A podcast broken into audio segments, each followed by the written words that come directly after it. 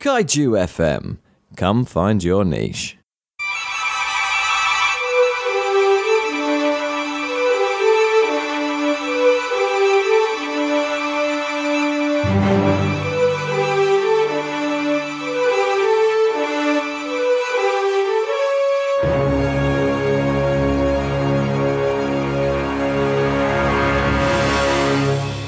Hello and welcome to the latest episode of The Prestige, a podcast for people who love movies, made by people who love movies themselves. I'm Sam, I'm a teacher, academic type, writer. I've lectured in universities, taught in schools, and I work in a sixth form college teaching literature. He's Rob, he's a podcaster, editor, author, any number of things. Ask him today, he's probably starting a new career. One of his many careers, he spent about a decade in the film business, at the cutting edge, as it were, of the practical parts of the film business. So the idea is that I know stuff about theory from learning and that, and he knows lots about the practice. So we aim to bring those perspectives to talking about different films.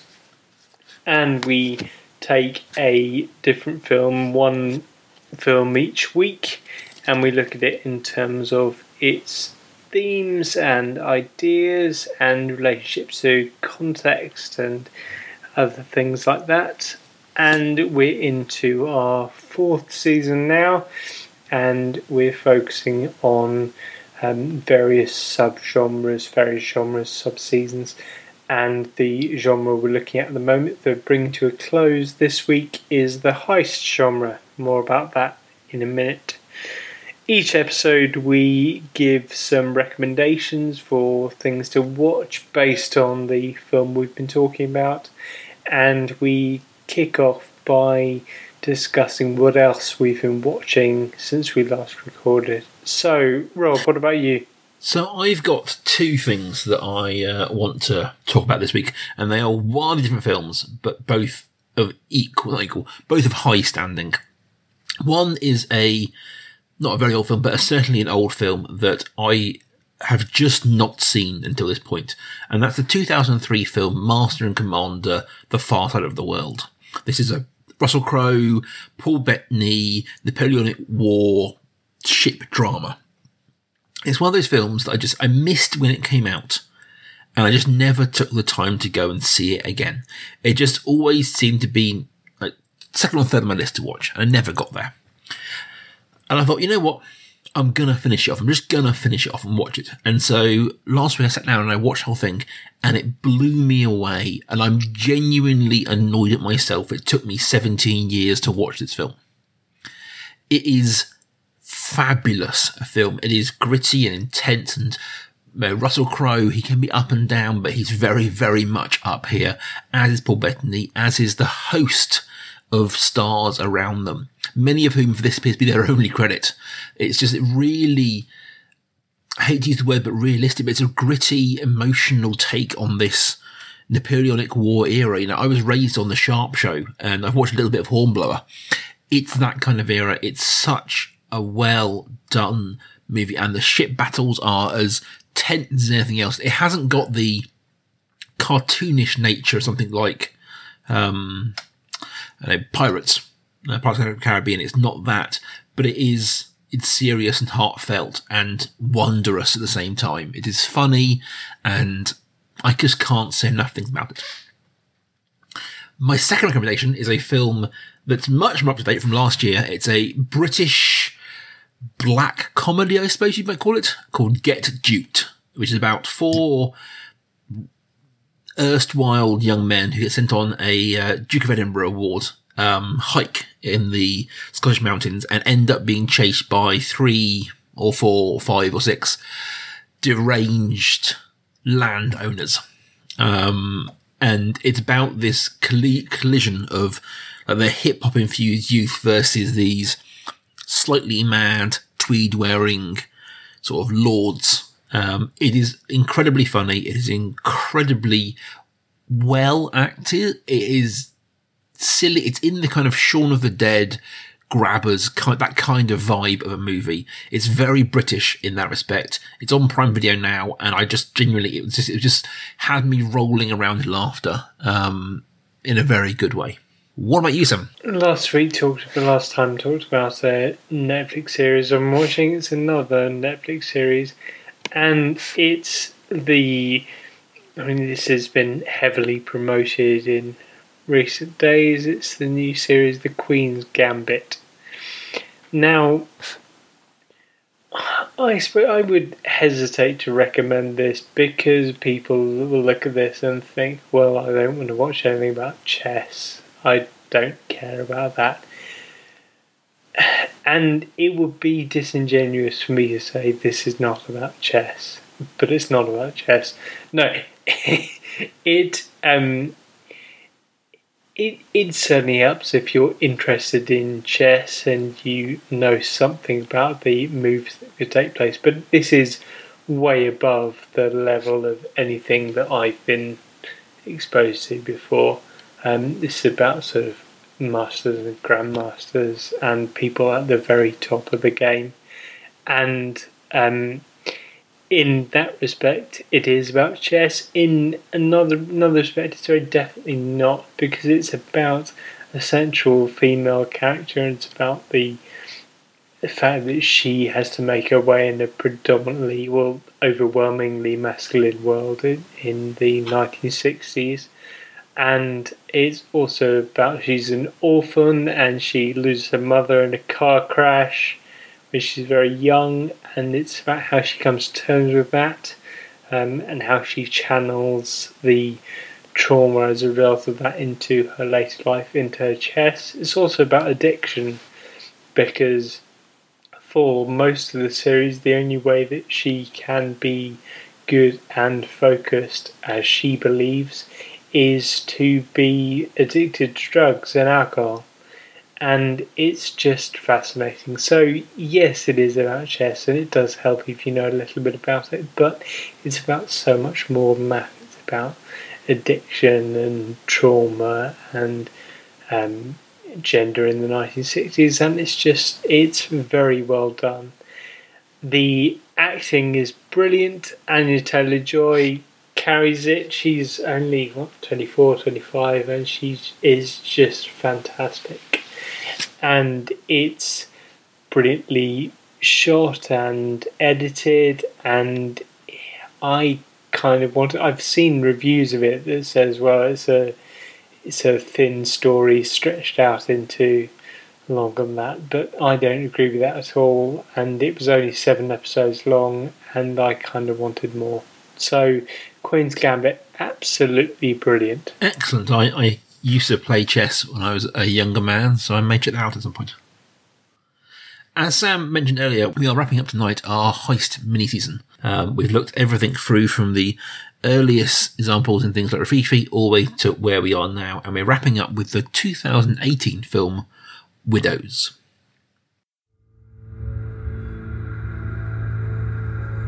You have no idea, do you? Or did you choose not to know? Your husband stole $2 million from me. This is about my life. This is about my life. And because it's about my life, it now becomes about yours.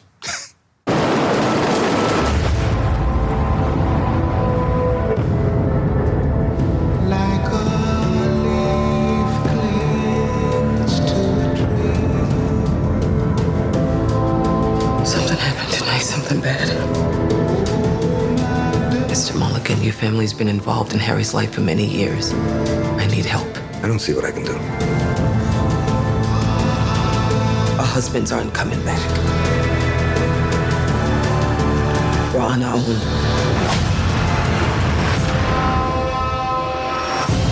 My husband left me the plans for his next job.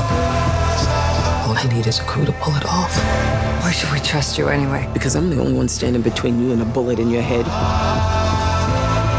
What I've learned from men like your late husband and my father is that you reap what you sow. Let's hope so. This is for guns. Guns? From where? Figure it out. If this whole thing goes wrong, I want my kids to know that I didn't just sit there and take it. I did something.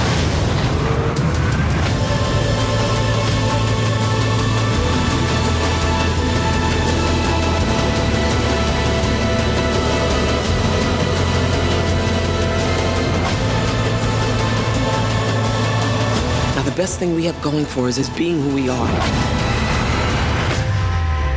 Why? Because no one thinks we have the balls to pull this off.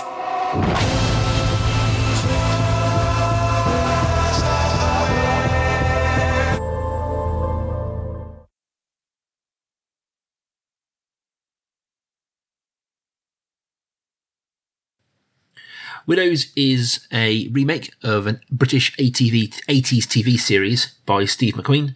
It tells the tale of four women who lose their husbands as part of a bank robbery and are forced to, slash choose to, take on those roles and become bank robbers themselves, set against the backdrop of a Alderman Ward elections in Chicago. It's got Viola Davis as the main widow, as it were, but with great support from other widows like Michelle Rodriguez, Elizabeth Debicki, and various people. Liam Neeson pops up as the now deceased husband of Viola Davis. And the film touches on ideas of race, of class, of debt, and of many other things. It was hailed at the time as one of the best films of 2018. And it comes off the back of Steve McQueen producing some very well-respected films like Shame and Hunger and that kind of thing. Sam, how did you find it? I was blown away by this film. I thought it was utterly brilliant. And, I mean, 2018 was a busy year for me, so it's understandable that it did pass me by, but it certainly did pass me by. I heard nothing about it, and so I went into it entirely cold and not knowing what to expect, and it was brilliant. I should say at this point that if you haven't seen this film and you care about seeing this film, then stop listening now, because we're going to very quickly start spoiling things. And the first thing that I want to spoil is I was really surprised when Liam Neeson was a much bigger character than he is presented at the beginning. And I thought that was really good. It was a well done twist, certainly within the story. I'm going to actually come out against you a bit here, Sam. Okay. I thought this film was okay, but that was the limit of it. Now, I'm well aware that I feel against type a little bit because this film is well respected and well rewarded by a lot of people. I think there are parts of this film that are amazing. I think the interplay between the widows and the character arcs, particularly of Viola Davis, but also of Elizabeth Debicki, I think they're brilliantly well done. There's some real nuance to them. And I think that the film does some amazing work in trying to humanize people. Even people like Colin Farrell, who plays this kind of corrupt politician, still works to give him depth. I think, if I'm being entirely honest, I deeply hated the character of Jitambe, the brother of the politician. He felt like he belonged in an entirely different film. I didn't know why he's in the film. And I think, as I expressed previously, my tolerance runs low for films where we just watch bad people do bad things. And they didn't feel, with his role particularly, that the film was saying anything or doing anything. He was just this basically this boogeyman who was hunting them down. But he didn't have the kind of the boogeyman-esque feel you get from even from like a slasher film or a horror film. And he didn't have the... opposing something like No Country for Old Men, where you have Gerard M's character there who had something to him. He just felt like he belonged somewhere else, and I just didn't gel with him. I felt the film probably is about half an hour too long. I think the film spent a long time getting going. I think about an hour in and I was bored out of my mind. It got very good towards the end. And I think that's why I gave it 3 stars out of 5, because I think there are parts of this film that are outstanding. And I would lay almost all of that at The Widows. And I even think Liam Neeson, for what he does, is very good in this. And I think a lot of people in this film are very, very good. But a large part of it just didn't come together for me as a whole. And I think there's a, you know, hour and a half, hour and 50 minute tight cut of this movie that is a lot stronger. I think it's this started off as a mini series, a TV series, and I can see that working, see that coming together. All these things they're trying to pull together, it just felt somehow rushed and too slow at the same time. That being said, I think there's some very good bits in this, and I think the film is saying a lot of very interesting things. And I think of all the heist films we've watched up until this point in this series, this is the first that really interrogates a lot more ideas and themes, be they about class, about race, about grief, about prejudice, about the, you know, the toxic nature of patriarchy and all these kind of things. But it is trying to say something. I think that's to be rewarded. I think that's to be highlighted. But as a piece of entertainment, I think I was lukewarm on it. That's interesting, but unsurprising, because the moment you said that, I thought, well, actually, I'm not surprised by that at all, because the comparison that I would reach for, and it's not a recommendation I made, but I was just thinking that the comparison was something really beautiful, but about terrible people doing terrible things that I love and you perhaps don't, is 21 Grams. I feel there are moments in this film like that. And you have the unutterable beauty of the cinematography at the same time as it being really quite bleak. And I was thinking in particular about, you know, there's that camera shot where Jack and Siobhan are travelling in the car and they're having this conversation. Colin Farrell's having this argument about the election, and the camera doesn't focus on them at all. It's a camera mounted on the bonnet. And it felt like there are lots of moments in this film and in something like 200 Grams that is about things not looking directly at the camera and being around the edges of things. And I really like that. And I can see, actually, giving that comparison, that something maybe you wouldn't get on board with. I've just got to stick up for Jitambe because, well, actually, maybe it's just because I love Daniel Kaluuya. As do I. I think he's a brilliant actor. I think I was stressed, like, he played the role given to him very well. I just felt he belonged in a different film. Yeah, I just think I agree with you up until the final scene the final scene that he's in when he dies. And you just think, oh, that's what this is about. It's it's someone who presents himself as a boogeyman and as sort of all-conquering and the hitman, and he's coming after them, and he's smarter than them, and he's bigger than them, and he's cleverer than them, and he's stronger than them, and he's always going to win. And then his life is ended by something so ordinary. I mean, it's effectively hit and run. And you just think, well, he is only human. And he's been presented, the character has been presented as this sort of larger-than-life antagonist. And you think, well, actually, what this is about is just showing just how human this character is. I suppose I agree. And I think that's where, like, the earlier scene with Jamal and Veronica, when he turns up and threatens her and says, you bring me the money, otherwise, or else. Like, he's threatening there, and Jamal is printed as ex-crime boss. And I just felt that, I don't know, I just felt like it was a really waste opportunity. Like, this whole thing at the end where he's in the car suddenly and Bell's held at gunpoint, and it's resolved within 2 minutes with one shove from another car. It just felt... Yeah. It felt kind of like an ignoble end to this character, and I appreciate this film is going for a certain aesthetic that means you aren't going to have a shootout. You know, it is not an action film. Mm. As much as this film, for me, evokes memories of things like Heat, it is in no way that kind of movie.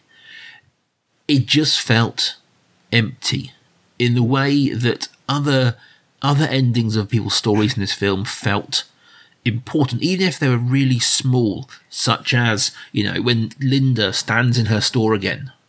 Like, it's a really small moment, but it felt earned and felt huge and big, and this didn't. And even the weird voiceover in which they talk about Jack Mulligan winning the election because his dad was simply because his dad got getting killed. Like, you felt in that moment, you felt the pain and the regret of him and Jamal and their journey they're going on. It had an ending, and Jitambe just felt like he was this guy who was supposed to be scary and then wasn't, and I didn't get it.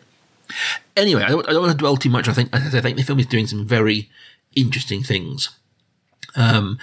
Especially, I think you highlighted this in our pre-chat about the ideas of grief and loss. Mm. And that is, in many ways, the driving force of a lot of the characters in this, and the loss in the wider sense drives a lot of the characters in this, and it drives them forward. It is the animus to them. Even things such as Jack Mulligan and his father, like Tom Mulligan goes on about Custer's last stand, and the idea that this war that he views that he's martial and protected, he's losing. He's a deeply racist man, clearly, and he's losing this war that he sees as his, and the only way to keep it what he wants to is to be in power.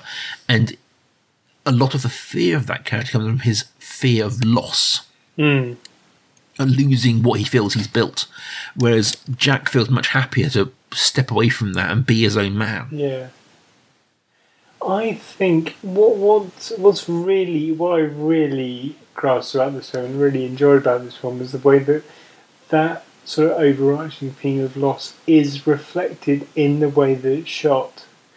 And although it is often not a very nice experience watching the film, it can be quite a bleak one. It can be one that makes you yearn for something. I think there's something to be said for the way this film makes the audience feel this sense of loss, makes the audience feel the grief.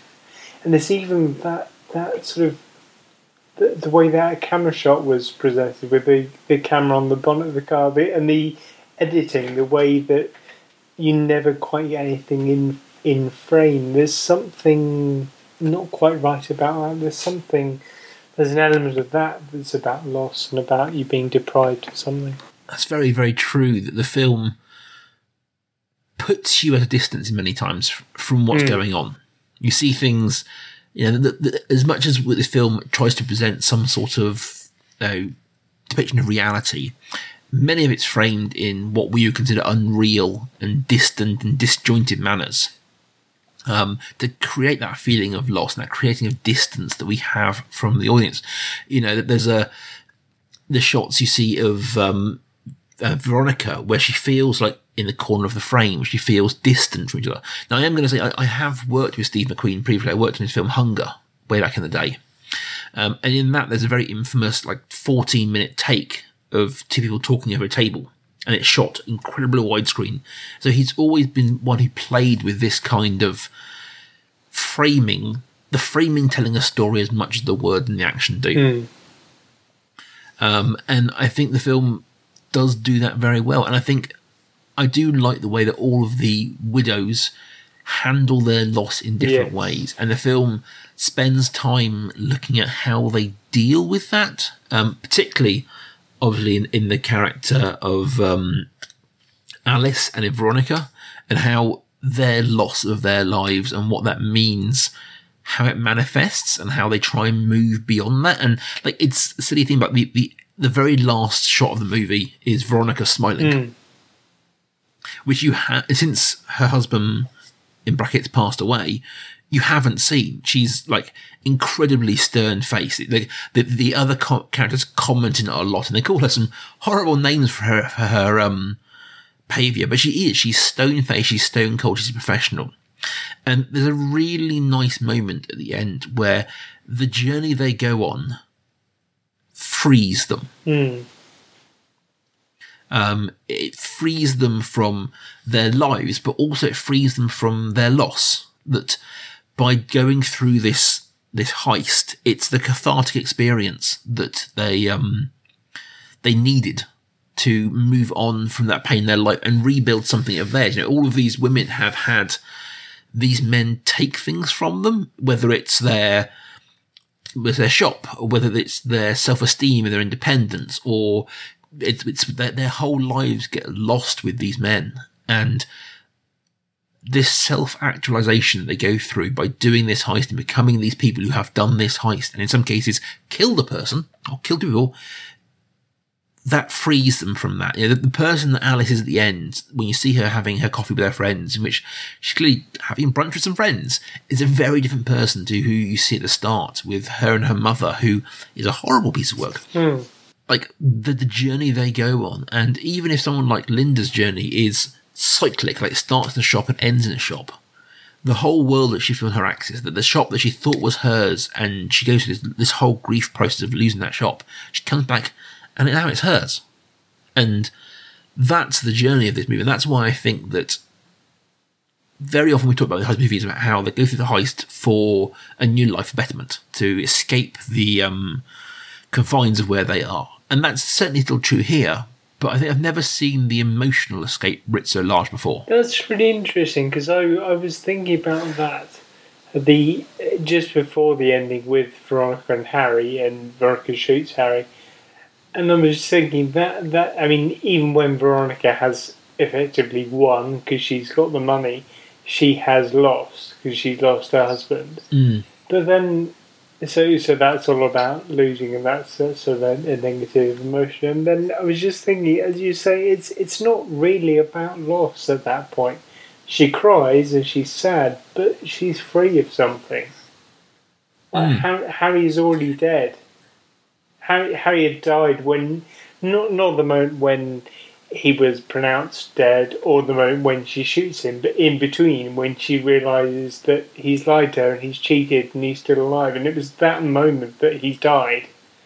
And you just think, well, this process that she's gone through, like you said, it's an escape. It's that they say that the seven stages of grief. It's the acceptance, is that last phase. And her shooting Harry is the acceptance of everything that's happened, and the acceptance that she can't go back, that him being alive doesn't change everything that's happened, and it doesn't change who she's become, it doesn't change all the truth she now knows. Because there isn't another playing of that film where he turns up and they ride off together. No. Because that's an option, but she's accepted who she is, and at the end when she gives the money to have the library named after her son, like, her grief and her loss over losing her son, she reaches a point of acceptance of having his name on a building. So I think you're right there. Like, that's a real moment of closure for her. Losing her son is so sad, and you think I had really conflicting emotions about the Liam Neeson character in this film, because he is obviously horrible, and what he does to her is terrible, and there's no redeeming it because of that.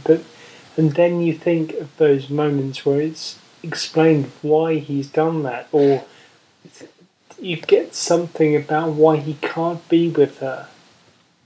You just think, there's part of me that thinks, well, I understand that. As much as I hate him, as much as if you're a person, I wouldn't get on with him at all. There's just that moment that you can empathise with him, and it's around that grief about his son. Yeah, I think it is. I mean, you got to see that he lost his son, and then it's strongly implied got another one pregnant. He wouldn't have had another child somewhere else. And there is an element there of kind of unable to move on this, that he's unable to process his grief and to do what Veronica did in terms of going through a process and coming to terms with it and coming out the other side. He couldn't do that, and that's what led to this downward spiral of where he got to. He couldn't move beyond the grief. Yeah, it's a good point. It's not just about the widows' differing reactions to loss. It's about the different genders' reaction to loss. And you're right that he can't process it in the way that she does. That she can't.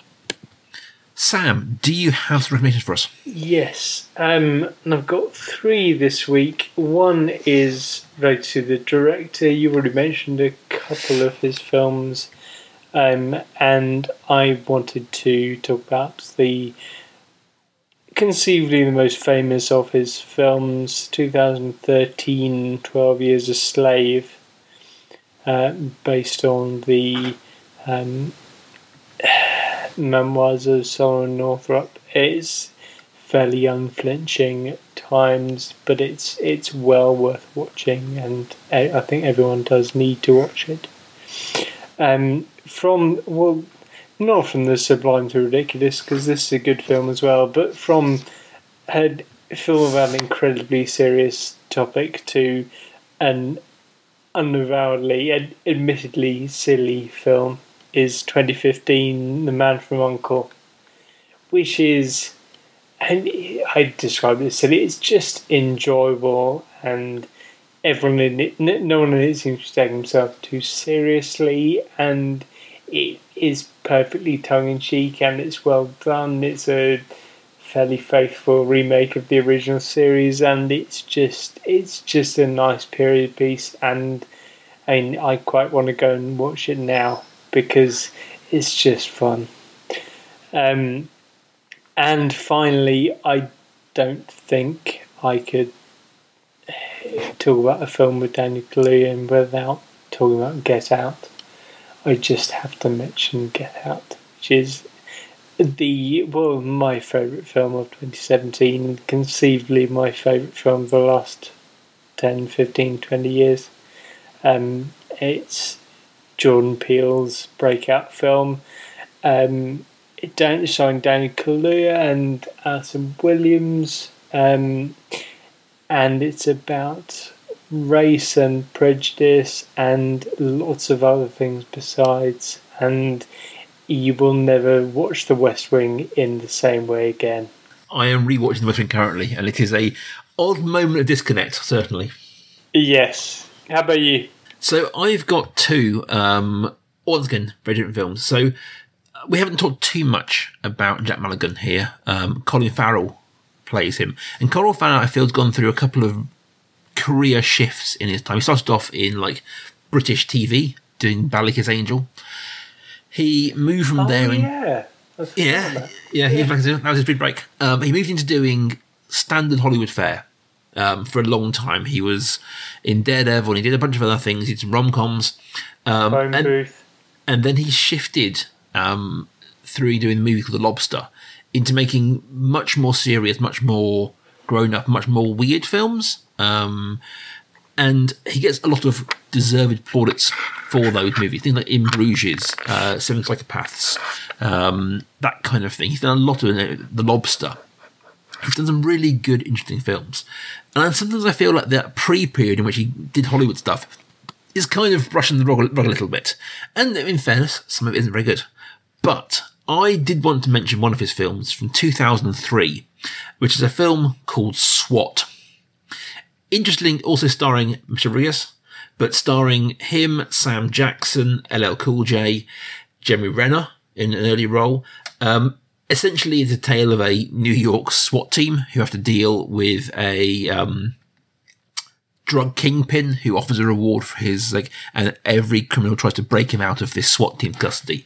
It is a very run-of-the-mill action movie, but it's a very good one. The cast in it are very, very good, and I think it's forgotten about a lot in terms of Colin Farrell's career, because it was just a early 2000s action film. But if you haven't seen it, I would highly recommend going seeing it. It is a good, fun action movie.